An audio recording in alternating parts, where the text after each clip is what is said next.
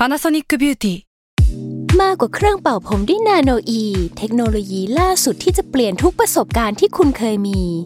นาโนอีมอยส์เจอร์พลัสเพิ่มความชุ่มชื้นให้เส้นผมหลังใช้งานมากขึ้นถึง 18 เท่า พร้อมชะลอการเฟดของสีผมสำหรับคนชอบทำสีผม ดูแลความชุ่มชื้นทั้งเส้นผม หนังศีรษะและผิวคุณ Panasonic NA0J มีเทคโนโลยีนาโนอีที่ care only you This episode is brought to you by Shopify. Whether you're selling a little or a lot, Shopify helps you do your thing, however you cha-ching. From the launch your online shop stage, all the way to the we just hit a million orders stage. No matter what stage you're in, Shopify's there to help you grow. Sign up for a $1 per month trial period at shopify.com slash special offer, all lowercase. That's shopify.com slash special offer. S a l ม o n PODCAST มัน สด อร่อย ร่วมสร้างสรรค์โดย ภาพดี ทวีสุข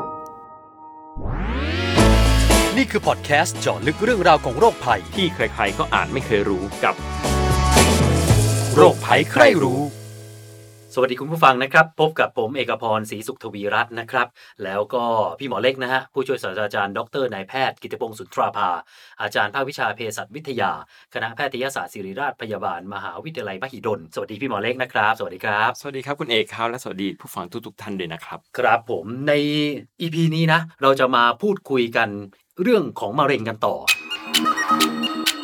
ก่อนหน้านี้เนี่ยเราเคยมาเล่ามาคุยกันให้คุณผู้ฟังฟังไปแล้วนะเกี่ยวกับโรคมะเร็ง ทั้งประวัติศาสตร์ ในสมัยก่อนเนี่ยเคยรักษามะเร็งกันยังไงบ้าง แล้วก็เราก็ได้เล่าไปแล้วว่า วิธีการรักษาหลักๆ ของโรคมะเร็งณตอนนี้เนี่ยสามวิธีนะก็คือ 1 ผ่าตัด 2. รังสี ฉายรังสี แบบที่ 3 ก็คือแบบเคมี หรือที่เราเรียกก็ว่าคีโมครับและเราเนี่ยติดค้างกันไว้ตั้งแต่คราวที่แล้วว่า วันนี้เราจะพูดคุยถึงอีกหนึ่งวิธีการก็คือภูมิคุ้มกันบำบัด ที่ถือว่าเป็น วิธีการที่อาจจะค่อนข้างใหม่ครับเมื่อเทียบกับ 3 วิธีก่อนหน้าที่เหลืออะให้พี่หมอเล็กอธิบายให้ฟังหน่อยฮะว่ามันคืออะไรฮะอืมแนวทางนี้ถือครับเป็นแนวทางใหม่แนวทางที่สี่นะครับแต่ก่อนที่จะรู้ว่าเออภูมิคุ้มกันบำบัดมันคืออะไรนะฮะต้องรู้ก่อนว่าภูมิคุ้มกันมันเป็นยังไงอะคุณเอกคิดว่าเป็นยังไงครับภูมิคุ้มกัน ภูมิคุ้มกันถ้าใครเคยเรียนสมัยมปลายมานะ ก็น่าจะทราบดีว่าเมล็ดเลือดเม็ดเลือดขาว อืมเม็ดเลือดขาวเป็นเม็ดเลือดที่ คอยดูแลรักษา อะไรต่างๆ คอยดูแลเป็นภูมิคุ้มกันของเรา ใช่ถูกอันนี้ต้องถูกไหมฮะ ผมมันเรียนป็ศิลป์ฝรั่งเศสนะฮะขออภัย พูดอะไรผิดขออภัยด้วย ถูกถูกต้องเลยครับ มันเป็นถือเป็นเหมือนทหารของร่างกายครับอ่าจะให้คุณเอกดูรูปรูปหนึ่งนะครัครับอ่าคุณผู้ฟังอาจจะไม่เห็นแต่ว่าคุณเอกเนี่ยเห็นตรงหน้าเลยนะครับครับอ่าเทียบกันสองรูปเลยก็คือรูปของผลขึ้นบกอืมใช่ไหมครับ สมัยสงครามโลกครั้งที่สองคือนะรับผมขออธิบายให้ให้คุณผู้ฟังได้ฟังนะ พี่หมอเล็กส่งรูปมาให้ผมดู มันเป็นรูปช่วงสงครามโลกครั้งที่สองครับเป็นช่วงที่ทหารอเมริกันเนี่ยยกพลขึ้นบกครับที่เราเห็นในหนัง Saving Private ใช่ Ryan ที่ขึ้นมาปุ๊บโอ้โหโดน กราดยิง เรียกว่านอนตายกันเป็นเบื่อครับนะแล้วมันเกี่ยวอะไรกับมะเร็งครับอ่าอีกภาพหนึ่งมันมีสองภาพที่ครับคุณเอกเห็น จะเป็นภาพเนื้อเยื่อมะเร็งนะครับเขาอืมตัดมาชิ้นเนื้อแล้วก็สองกล้องนะครับจะเห็นว่าเม็ดเลือดขาวจะตะลุยเข้าไปในเนื้อเยื่อเหมือนกันนะครับอืมคือ สองภาพนี้จะคล้าย ๆ กันก็คือเม็ดเลือดขาวเป็นหมื่นเป็นแสนเช่นกันบุกเข้าไปในเนื้อเยื่อมะเร็งนะครับครับเอ่อซึ่งจะมีความคล้ายคลึงกันมากนะครับ เออ เออ คล้ายจริงครับๆนะ เดี๋ยวยังไงเดี๋ยวภาพนี้เนี่ยเดี๋ยวผมจะส่งให้ทีมงานไว้ แล้วเดี๋ยวจะไปแชร์ในเพจ Facebook ของ s ซ l m o n ด้วยกันแล้วกันนะนะครับ เออ มันจะเปรียบเทียบเห็นชัดเลยว่า ทหารบุกตะลุยไปต่อสู้ กับอีกรูปหนึ่งเป็นเม็ดเลือดขาวบุกตะลุยใช่เพื่อต้องการจะไปสู้กับเซลล์มะเร็งใช่ครับถูกไหมฮะ ใช่ครับ ภาพนี้ มันอธิบายอะไรเรื่องของภูมิคุ้มกันนะอืมก็คือตอบเลยว่าเม็ดเลือดขาวก็คือทหารของร่างกายครับนะครับเอ่อคอยป้องกันร่างกายจากสิ่งแปลกปลอมนะฮะซึ่งเชื้อโรคโอเคเม็ดเลือดขาวก็ไปสู้อืมมะเร็งก็เป็นสิ่งแปลกปลอมนะครับอ๋ออ่าตรงนี้เม็ดเลือดขาวก็จะไปสู้เหมือนกัน แปลว่าพี่หมอพยายามจะอธิบายว่า ถ้าเม็ดเลือดขาวเราแข็งแรง ครับมันก็จะไปต่อสู้กับเซลล์มะเร็งกับเชื้อโรคที่มันมารุกรานร่างกายของเรา ใช่ครับดังนั้นวิธีการนี้ก็คือทำเม็ดเลือดขาวให้แข็งแรงอย่างนี้ถูกต้องฮะครับ ก็คือสนับสนุนให้อ่าเม็ดเลือดขาวเรานะครับ ครับเข้าไปจัดการกับเซลล์มะเร็งได้ดีขึ้นนะครับ ครับตรงนี้เป็นวิธีการนี้ อืม ส่วนว่าจะมีวิธีอะไรบ้างในการสนับสนุนเม็ดเลือดขาวของเรานะครับ อืม จริงๆอาจจะแบ่งได้แบบเป็น 2 ประเภทใหญ่ ๆ ก็คือ 1 ใช้ยาครับ นะ ยากระตุ้นภูมิคุ้มกันให้เม็ดเลือดขาวแข็งแรงนะนี่อย่างที่หนึ่งครับอย่างที่สองก็คือใช้เม็ดเลือดขาวโดยตรงเลยนะครับอืมก็คืออาจจะเก็บเม็ดเลือดขาวจากอ่าตัวคนไข้แล้วก็มาเพาะเลี้ยงในห้องแลบอืมทำให้มันเก่งขึ้นในห้องแลบนะแล้วก็กลับไปฉีดให้คนไข้ใหม่นะครับ เอาวิธีวิธีการแรกอืมฮะอะไรนะฮะขออีกทีใช้ยาใช้ยาใช่ครับนี่คือใช้ยากระตุ้ยังไงฮะก็คือปัจจุบันมันจะมียาทำให้เม็ดเลือดขาวแข็งแรงนะครับ ก็ต้องย้อนกลับไปก่อนว่า มะเร็งเนี่ยมันมีวิธีการอะไรที่สู้กับเม็ดเลือดขาวเรานะครับอืมในเซลล์มะเร็งแต่ละเซลล์จะมีกลไกป้องกันตัวเองมันไม่อยู่เฉยนะครับเม็ดเลือดขาวเข้าไปสู้นะครับอ๋อมันจะมีวิธีการสู้กับเม็ดเลือดขาวเช่นกันอ๋อ มันก็มีอาวุธของมันเหมืถูอกนกัต้นองครับ ถูกต้องครับอ่าฟังแล้วเหมือนมันเป็นแฟนตาซีแต่คือเรื่องจริงนะครับเออเออเออคือเซลล์มะเร็งมันสามารถปล่อยสารนะฮะ สารโปรตีนหลาย ๆ ตัว ซึ่งทำให้เม็ดเลือดขาวอ่อนแออืนะฮะมตัวนี้อย่างที่หนึ่งครับหรืออ่า ส่วนเซลล์มะเร็งก็จะสร้างเหมือนกับเกราะป้องกันพวกอ่าพวกเนื้อเยื่อล้อมรอบไม่ให้เม็ดเลือดขาวเข้ามาง่ายๆนะครับ อันนี้ด้วยรวมถึงอีกเรื่องหนึ่งนะครับ เรื่องนี้ฟังแล้วน่าตกใจอ่าเซลล์มะเร็งสามารถจะปล่อยสารทำให้เม็ดเลือดขาวนะครับ เปลี่ยนแปลงตัวเองกลายเป็นเม็ดเลือดขาวที่ปกป้องตัวมะเร็งกันเองนะครับภาษาอังกฤษเรียก T-REX นะครับครับตัวเนี้ยเป็นเป็นกลไกหนึ่งซึ่งโอ้โห รวมไปรวมมาทุกอ่าอย่างทำให้เม็ดเลือดขาวสุดท้ายก็สู้ไม่ได้ โอ้เดี๋ยวนะ ผมขอสรุปนะครับพี่หมอพยายามจะบอกว่าเซลล์มะเร็ง มีอาวุธสู้ เยอะแยะไปหมดเซลล์มะเร็งมีเกราะป้องกันใช่ครับและเซลล์มะเร็งมีสิ่งที่สามารถแปลงร่างเป็นเลือดขาวให้กลายเป็นพวกเดียวกันด้วย ถูกต้องครับคอยปกป้องคือรู้นี่มันหนังแฟนตาซีชัดใช่ใช่ครับๆหนังชัดๆเอออืมนะแล้แล้ววไม่น่าเชื่อใช่ไหมใช่ฮะอืมนี่เลยเป็นเหตุผลว่าทำไมสุดท้ายแล้วมะเร็งเลยเอาชนะเราได้ในที่สุดนะครับ คืออาวุธมันครบนะใช่ครับเออยิ่งมะเร็งโตขึ้นเท่าไหร่อาวุธต่างๆมันก็ยิ่งพัฒนาขึ้นมากขึ้นนะครับอ๋อมันอัพเวลใช่ครับอ่ามันใช่ครับฟาร์มใช่ไหมอืมใช่ผมใช้คำถูกใช่ไหมมันเป็นอย่างนี้แหละครับครับเอ่อตรงนี้แหละเอ่อทางนักวิทยาศาสตร์ที่ดั้งเดิมมาโอเค ผ่าตัดก็ตัดก้อนมะเร็งทิ้งมะเร็งก็สามารถ กระจายตัวได้ใหม่ครับอันนี้อย่างที่หนึ่งแล้วก็จัดการไม่ได้ด้วยผ่าตัดอย่างเดียวอืมพอครั้นจะใช้ยาฆ่ามะเร็งก็คือเคมีบำบัดอืมมะเร็งก็ดัดแปลงตัวเองแบ่งตัวแล้วก็สุดท้ายดัดแปลงพันธุกรรมตัวเองให้ต้านยาได้อีกอืนะมยาก็ไม่ได้ผลอีกนะรังสีรักษาก็เช่นกันได้แค่แอเรียแอเรียใดแอเรียหนึ่งเท่านั้น คือมันก็ยังแอบใช่สุดท้ายแอบตามมันก็ชนะซอกได้ทุกวิธีอืมท้ายที่สุดนักวิทยาศาสตร์เลยคิดค้นวิธีการนะครับ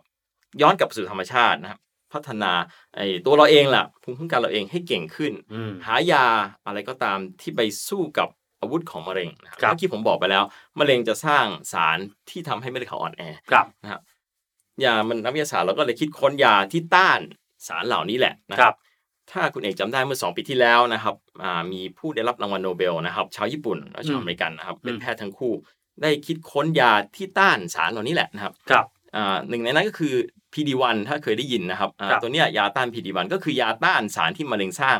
กดภูมิคุ้มกันนั่นเองนะครับอืมก็คือเป็นลักษณะกินหรือฉีดหรือยังไงฮะอืมพวกนี้อ่าโดยหลักจะเป็นยาฉีดยาฉีดเข้าไปนะครับ เป็นกลุ่มแอนติบอดีแหละถ้าเรียกภาษาอังกฤษนะครับครับเอ่อเพื่อต้านไอสารที่มะเร็งสร้างขึ้นมานะครับอ่าเพื่อให้เม็ดเลือดขาวยังคงแข็งแรงนะครับอ๋ออมคือลักษณะแอบคล้ายๆกับคีโม พยายามจะไปทำลายมะเร็งอืมแต่อันนี้เนี่ย ไม่เหมือนกัน ไม่เหมือนกัน ก็คือฉีดแอนติบอดีเข้าไปครับทำลายมะเร็ง แต่ภูมิเรายังไม่ตายไปพร้อมกับอืมตัวเซลล์มะเร็ง ใช่ คืออายาตัวเนี้ยมันไม่ได้ฆ่ามะเร็งโดยตรงนะครับครับแต่มันกลับทำให้เม็ดเลือดขาวแข็งแรงขึ้นนั่นเองนะครับ อ๋อ สร้างสร้างความแข็งแรงให้เม็ดเลือดใช่ขาวด้วใช่ยครับ ยานี้ไม่ไปทำอะไรกับมะเร็งหรอกอืมแต่ว่าอ๋อไม่ได้ทำอะไรกับมะเร็งโดย ใช่ มะเร็งจะไม่มีครับผลไม่ได้ตายเพราะไอ้ยาตัวนี้อ๋อเพียงแต่ครับว่าครับเม็ดเลือดขาวเราเก่งขึ้นนะครับจากยาตัวนี้นั่นเองอ๋อทำให้เราสู้กับมะเร็งได้ดียิ่งขึ้น อันนี้ถ้าเกิดว่าเป็นยาฉีดกระตุ้นเข้ามาในตัวเรา แล้วเหมือน boost ใช่ boost ให้เม็ดเลือดขาวแข็งแรงเหมือนครับเหมือนที่เราเวลาในเกมเราใกล้จะแพ้แล้วเนี่ยแล้วเราใช้ item นี้แล้วอยู่ๆเราเอก็อประมาณนั้นเลยโอ้โหหัวหัวร้อนไฟลุกขึ้นมาใช่แล้วก็ฆ่าฆ่าฆ่าทิ้งได้ครับอ๋อใช่ ยาตัวนี้ก็ทำให้อ่านักวิทยาศาสตร์ทั้งสองท่านนี้ได้รับรางวัลโนเบลนะครับเมื่อสองปีที่แล้วนะครับมีใช้จริงไหมฮะไอ้ปัจจุบันเริ่มมีออกมาใช้แล้วครับครับ แต่ว่ามันก็มาพร้อมผลข้างเคียงที่ผมว่าจะเรียกผลข้างเคียงก็ใช่นะคือราคามันแพงครับนะครับทำให้คนอ่าหลายกลุ่มไม่สามารถเข้าถึงได้อ่าเพราะเป็นยานอกนั่นแหละนะครับถ้าโดยเฉลี่ยครับต้องฉีดกี่เข็ม คือยาตัวนี้เป็นยาที่เหมือนกับบูสต์ใช่ไหมครับ เพครับราะฉะนั้นมันก็ต้องให้ไปเรื่อยอ่าๆนะครับเออปัจจุบันก็จะมีสูตรการให้ยาผมคงไม่ลงรายละเอียด แต่ว่ามันไม่ใช่ให้แค่เข็มเดียวหรอกครับมันก็ต้องให้เป็นโดสโดสไป ขอประมาณการได้ไหมสมมุติโอ้อยากคงสุดท้ายคงเป็นล้านอะเอาง่ายๆครับเพราะว่าอ่ายยาเข็มหนึ่งก็หลายตังค์อยู่นะครับอ่าหมดหลายล้านใช่ครับเอ่ออมถ้าคุณเอกฟังข่าวมีทางอาจารย์อ่า ทางทางอ่าจุฬาลงกรณ์นะเอออาจารย์ผมเห็นท่จุฬาใช่ครับท่านกำลังกำลังคิดค้นเนี่ยแหละนะครับ พัฒนาสูตรยาในประเทศของเราเองนะครับอืมเพื่อลดอ่าต้นทุนมันอะนะครับให้อืมทุกคนเข้าถึงนั่นเอง แต่ก็ยังไม่สามารถบอกได้ว่าจะเหลือเท่าไหร่อืมใช่ไหมเดี๋ยวต้องไปถามทางนั้นดูแต่ว่าคงถูกลงเยอะแหละครับ คือความดีงามนะ ถ้าเกิดสมมุติเรามีการวิจัยยาใช่ครับวิจัยวัคซีนด้วยตัวเราเองเนี่ยครับเราก็ไม่ได้ไม่ต้องไปพึ่งพิงต่างชาติไม่ต้องไปซื้อเขาครับแต่ส่วนใหญ่เนี่ยส่วนใหญ่จริง ๆ เราก็ต้องไปซื้อเขาตลอดใช่มันก็เลยแพงอะนะฮะครับอะเมื่อกี้ เป็นวิธีการใช้ภูมิคุ้มกันบำบัดแบบแรกที่บอกฉีดยาใช่ครับ กับแบบที่สองที่บอกว่าเอาเม็ดเลือดขาวของเราเองออกมาแล้วเข้าแลบเนี่ยอืมอันนี้วิธีการคือยังไงฮะอืมอย่างนี้เรียกภาษาอังกฤษเรียกเซลล์เทอราปีหรือภาษาไทยเรียกเซลล์บำบัดนะครับครับ คือการใช้เซลล์ไม่ได้ขาวโดยตรงนะครับอ่าเมื่อกี้บอกแล้วก็คือ อย่างแรกใช้ยาฉีดเข้าร่างกายครับจริงๆวิธีการก็คล้ายๆ กันแต่ต่างกันตรงที่เราเอาเม็ดเลือดขาวออกจากร่างกายก่อนอืมก็คือเจาะเลือดเอาเม็ดเลือดขาวออกมา แล้วเพาะเลี้ยงในห้องแลบอืม เสร็จแล้วพอมันเก่งขึ้นค่อยฉีดกลับเข้าไป อ๋อแทนที่จะฉีดบูสต์เข้าร่างกาย แล้วก็เอาเม็ดเลือดขาวออกมา มาเลี้ยงมันครับ เสริมอาวุธเอามาเลี้ยงในห้องแลบเลยอ่าโดยตรงเลยครับแทนที่เอายาฉีดเข้าร่างกายใช่ไหมครับนี่คือเอาบูสต์กันข้างนอกแหละเอามาในห้องแลบที่สะอาดนะครับ ต้องครัปบลอดเชื้อแหละนะครับ แล้วก็อาจจะเพิ่มจำนวนมันด้วยครับจากล้านเป็นสิบล้านเป็นร้อยล้าน แล้วก็ฉีดกลับให้คนไข้ใหม่ นะครับอืมอืมใช้เม็ดเลือดขาวของตัวเองเลยใช่ไหมฮะใช่ครับ โดยเบื้องต้นส่วนใหญ่จะเป็นแบบนั้นก็คือใช้ของคนไข้ หรืออาจจะมีการพัฒนาสูตรการเลี้ยงอาจจะใช้ของญาติสนิทอะไรก็แล้วแต่ครับแต่หลักๆก็คือใช้เม็ดเลือดขาวธรรมชาตินี่แหละ เอามาเพาะเลี้ยงในห้องแลบเพิ่มจำนวนทำให้มันเก่งขึ้น เอาง่าย ๆ เทียบกันง่าย ๆ เหมือนกับเราฝึกทหารจากทหารธรรมดาให้กลายเป็นหน่วยซิลที่เก่งๆ แล้วเพิ่มจำนวนหน่วยซิลให้มากอ๋อๆแล้วกลับเข้าไปสู้ กับอ๋อก็มาพวกเม็ดเลือดขาวเราไปฝึกกันใช่เอาเราไปคานเราไปดำน้ำครับพอมาปุ๊บแข็งแกร่งพออืมเอาไปสู้ฉีดกลับเข้าไปในร่างกายใช่ครับ แล้วก็ไปสู้กับมะเร็งครับมอ้าวอย่างเงี้ย แล้วไอ้สองวิธีนี้มันแตกต่างกันยังไงฮะระหว่างฉีดโดยตรงกับเอาเม็ดเลือดขาวออกมาเพาะข้างนอกอืมจริง ๆ มันก็อ่าโดยพื้นฐานก็เหมือนกันคือทำให้เม็ดเลือดขาวเก่งขึ้นนะครับอืมแข็งแรงขึ้นนะแต่ท้ายที่สุดแล้วเนี่ยทั้งสองวิธี ผมเข้าใจว่าจะต้องมาผสมผสานกันแหละนะครับ คือการรักษามะเร็งเนี่ยมันไม่ใช่แค่วิธีการใดวิธีการหนึ่งนะครับ มันต้องผสมผสานหลาย ๆ วิธีนะครับครับไม่ว่าจะผ่าตัดเคมีรังสีรักษา คือไม่ว่าวิธีใหม่กับบำบัดแบบเนี้ยสุดท้ายก็ต้องมีวิธีดั้งเดิมครับพื้นฐานอืมบวกกับวิธีใหม่ อาจจะใช้ยากระตุ้นภูมิหรืออาจจะใช้เซลล์บำบัดหลาย ๆ วิธีผสมผสานกันอ๋อประกอบกันเข้าไปใช่ครับเพราะมะเร็งมันเก่งมาก มันไม่อ่าบอกได้เลยว่ามันไม่สามารถใช้วิธีใดวิธีหนึ่ง จัดการมันได้ อ๋อ แปลว่ามีคนเป็นมะเร็งชนิดไหนก็แล้วแต่เนี่ยครับ ก็ต้องประเมินก่อนว่า อะ ตัวคุณนะ ถ้าแค่ผ่าอย่างเดียวแล้วโอเคก็โอเค แต่ถ้าอาการเยอะก็ต้องใช้หลายวิธีประกอบ ใช่ ส่วนใหญ่เหมือนปัจจุบันที่เขาทำอยู่ณตอนนี้ถูกต้องครับอ่าแม้ปัจจุบันยังไม่มีครัวิบธีการชัดเจนนะว่า เออ ใช้เซลล์บำบัดกี่ครั้งหรือว่ายังไงก็ตาม แต่ว่าอ่า เท่าที่ดูเนี่ยในอนาคตก็ตาม คงจะต้องคงวิธีดั้งเดิมอยู่แล้วนะครับครับผ่าตัดมีแน่นอนเห็นก้อนที่ใหญ่ ๆ เป็นมะเร็งก็ต้องตัดทิ้งนะครับ ถ้าตัดได้นะแล้วก็เสริมด้วยอาจจะเคมีบำบัด และอาจจะเสริมด้วยภูมิคุ้มกันบำบัดอีกรอบหนึ่งเออนะครับเมื่อกี้เนี่ยพี่หมอบอกไปแล้วว่า ไอ้แบบฉีดยาเนี่ยจุฬาก็คิดค้นครับ แต่แบบเอาเม็ดเลือดขาวออกมาเพาะเลี้ยงเนี่ย เมืองไทยมีทำไหมฮะก็มีครับทางทางผมเองก็ทำวิจัยในเรื่องอ๋อนี้พี่หมอด้วยก็ทำอยู่ใช่ครับฮะก็ ทำวิจัยอ่าผมขอเรียกว่า killer cell และการวิธีการที่เอาเซลล์เม็ดเลือดขาวมาเลี้ยงแล้วก็ฉีดกลับเข้าไปครับตรงนี้เราก็พัฒนาวิธีการเลี้ยงนะครับ แม้ว่าต้องเรียนคุณผู้ฟังทุก ๆ ท่านก่อนนะครับ ว่าไม่สามารถทำได้ในปัจจุบันนะครับเพราะมันยังอยู่ในขั้นการทดลองในห้องแลบนะครับครับ แต่เราก็พยายามนะครับ คือกฎหมายไทยยังไม่รองรับให้ทำยังในไม่เมืองได้ไทยยังไม่ได้ครับ แล้วทุกอย่างจะต้องอยู่ภายใต้อ่าการวินิจฉัย ที่โอเคจะทำได้หรือไม่ได้จากคณะกรรมการอ่าวิจัยในคนนะครับครับก่อนจะทำอะไรทุกครั้งนะครับ พวกนี้อยู่ๆจะทำไม่ได้นะทำในคนไข้จริงนะเพราะฉะนั้นตอนนี้เนี่ยเรายังอยู่ในขั้นการทดลองการวิจัยอยู่นะครับ แต่อนาคตข้างหน้าอาจจะ 10 ปี 20 ปีจากเนี้ยแล้วก็พยายามจะทำให้มันสำเร็จให้ได้ครับครับครับ คือต้องสิบถึงยี่สิบปีเลยเหรอฮะคิดว่าอันนี้นี่ผมาจะใช้เวลาแค่มองว่าอ้าวก็เมืองนอกเขาทำแล้วครับทำไมเมืองไทยต้องใช้เวลานานจัอ๋งอต้องมันมีมันมีหลายวิธีนะครับไอเซลล์บำบัดแบบนี้นะครับอ่าวิธีที่ killer cell อ่าขออธิบายก่อนแล้วกันให้เข้าใจครับวิธีการเซลล์บำบัดอ่าเพื่อให้คุณผู้ฟังเข้าใจง่ายๆ มันจะมี 2 วิธีใหญ่ครับๆนะครับวิธีแรกนะครับก็คือวิธีเลี้ยงแบบธรรมชาติ ผมเรียกว่า killer cell ละกัน เลี้ยงแบบธรรมชาติ ใช่ก็คือเหมือนเมื่อกี้บอกไปตอนต้นแล้วว่าเหมือนกับการฝึกทหารธรรมดาให้เป็นอืมหน่วย SEAL ก็คือใช้วิธีธรรมชาติหมดอ่าในห้องแลบทำยังไงก็คือเจาะเม็ดเลือดขาวออกมาอาจจะใส่สารกระตุ้น ที่ใส่ในธรรมชาติก็มีใช่อาหารของเซลล์คือในธรรมชาติร่างกาย มันจะมีการสร้างสารกระตุ้นภูมิคุ้มกันตามธรรมชาติ แล้วก็สกัดสารเหล่านั้นแหละเอามาใช้ในห้องแลบครับใช่ไหมครับแล้วก็กระตุ้นในห้องแลบแล้วค่อยๆฉีดกลับเข้าไปอืมเพิ่มจำนวนมันเยอะๆอย่างเงี้ยนี่คือเรียกวิธี killer cell ละกันครับให้เข้าใจง่ายๆ อีกวิธีหนึ่งนะครับอ่าเป็นวิธี advance ขึ้นหน่อยนะคครัรับก็คือเป็นการดัดแปลงพันธุกรรมของเม็ดเลือดขาวนะครับตรงนี้เขาเรียกว่า CAR T cell ละกันครับมัน CAR T ชื่อชื่อย่อภาษาอังกฤษยาวๆ พูดไปอาจจะอาจจะ วกวนไปหน่อยแต่ว่าเรียกง่ายๆว่า CAR ก็คือ C A R แต่ย่อจากภาษาอังกฤษยาวๆนะครับแล้วครัก็บ T cell เป็นการดัดแปลงพันธุกรรมของเม็ดเลือดขาวนั่นแหละนะอืครับมเอาง่ายๆที่ง่ายๆ มันเหมือนกับการสร้าง RoboCop อะเอครึ่องคนครึ่งหุ่นยนต์ตั้งอ่าโปรแกรมมัน ให้มันจำว่าเซลล์เนี่ยคือเซลล์มะเร็งให้ไปจัดการซะอะไรแบบนี้อ่าใช่เหมือนกับ RoboCop เลย ถ้าเคยดูหนังนะเอาไปผ่าตัดแล้วฮะมันวิธีการมันคืออะไรอะคือเอาเม็ดเลือดขาวออกมาเหมือนกันคือเราเจาะเลือดเหมือนกันกับวิธี killer cell ที่ผมอ่าบอกเมื่อกี้แต่ว่าเอาเม็ดเลือดขาวออกมาแล้วก็ดัดแปลงพันธุกรรม นะครับอ๋อแล้วก็ตั้งโปรแกรมมันซะตั้งโปรแกรมถูกต้อง ให้มันจดจำว่าไอ้นี้คือมะเร็งต้องไปจัดการมันซะเองจงฆ่าแต่สิ่งนี้ถูกต้องคสะรับกดจิตมันใช่นิวแทนมันใช่ครับถูกต้องครับเออมันจะจดจำแล้วนี่คือมะเร็งแล้วจะจัดการมันเห็นมะเร็งแล้วก็แบ่งตัวแล้วจัดการแล้วฆ่าไปเรื่อยๆนะครับอ๋ออ่าแต่วิธี CAR T cell แบบนี้เนี่ยอ่ายังจำเพาะเฉพาะแค่ไม่กี่ชนิดมะเร็งที่ทำได้อ๋อนะครับครับอ่า ที่ปัจจุบันทำได้อยู่ก็คือเม็ดเลือดมะเร็งเม็ดเลือดขาวครับบางชนิดเท่านั้นเองนะครับอืมในอนาคตวิธีคาทีเซลก็คงจะพัฒนาไปเรื่อยๆนะครับเนี่ยก็แปลว่ามันก็ได้ผลเหมือนกับวิธีแรกแต่เฉพาะเจาะจงกว่าได้ผลกว่ากว่าแต่ชนิดมะเร็งได้ไม่ครอบคลุมไม่ครอบคลุมเพราะมันจำเพาะอืมแบบแรกแบบที่เหมือนฝึกหน่วยซิลน่ะก็คือเรียนแบบธรรมชาติเลยเม็ดเลือดขาวเนี่ยสามารถแยกได้ว่าอะไรเป็นมะเร็งหรือไม่ใช่มะเร็งเพราะฉะนั้น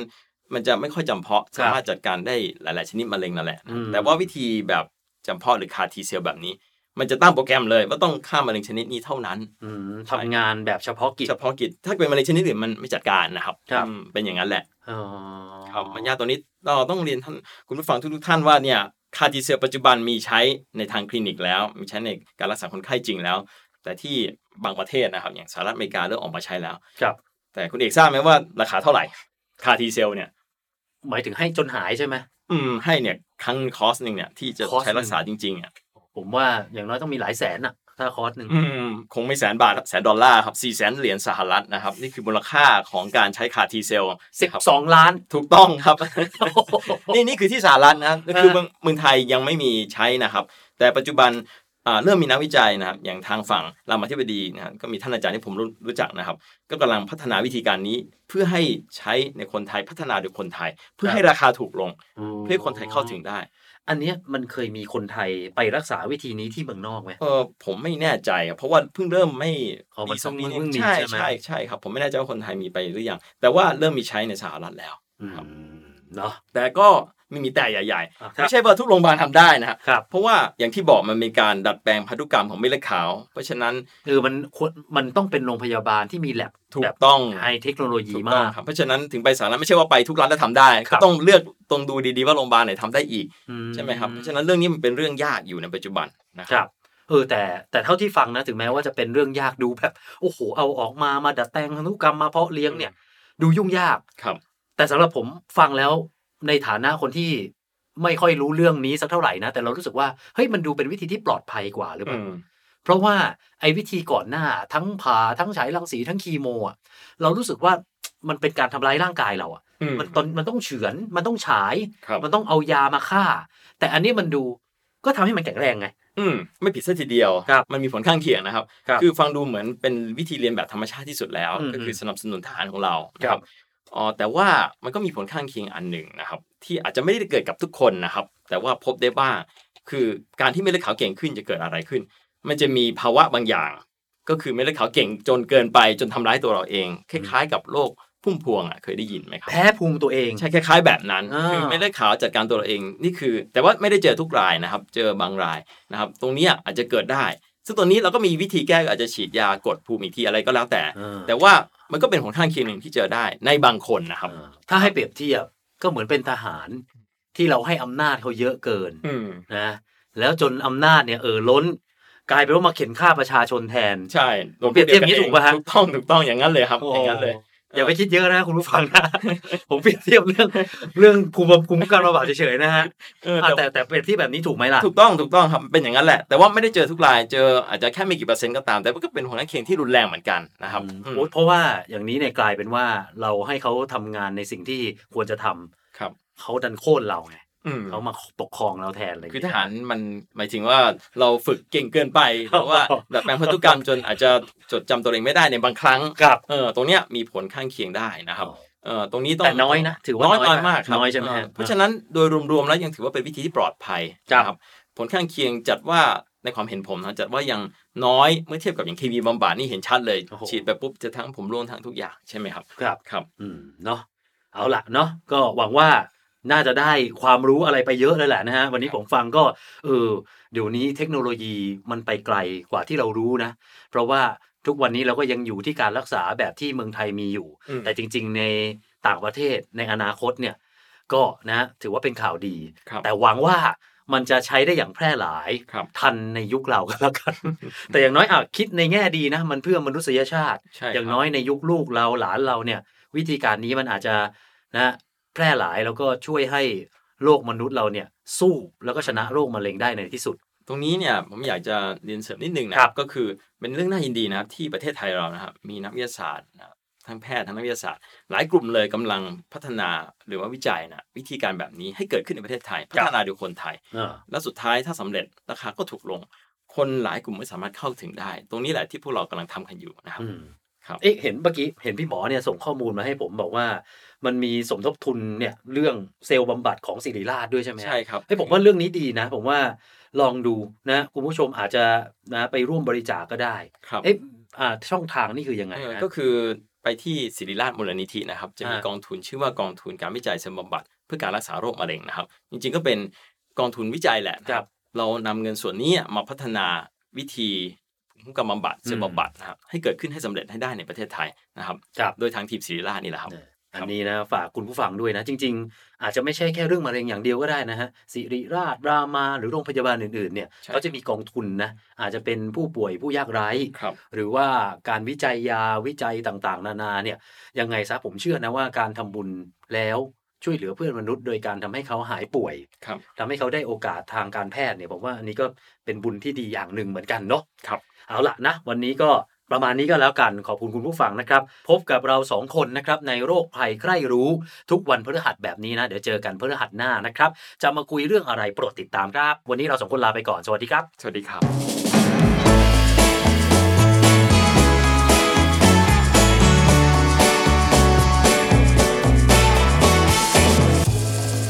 โรคภัยใครรู้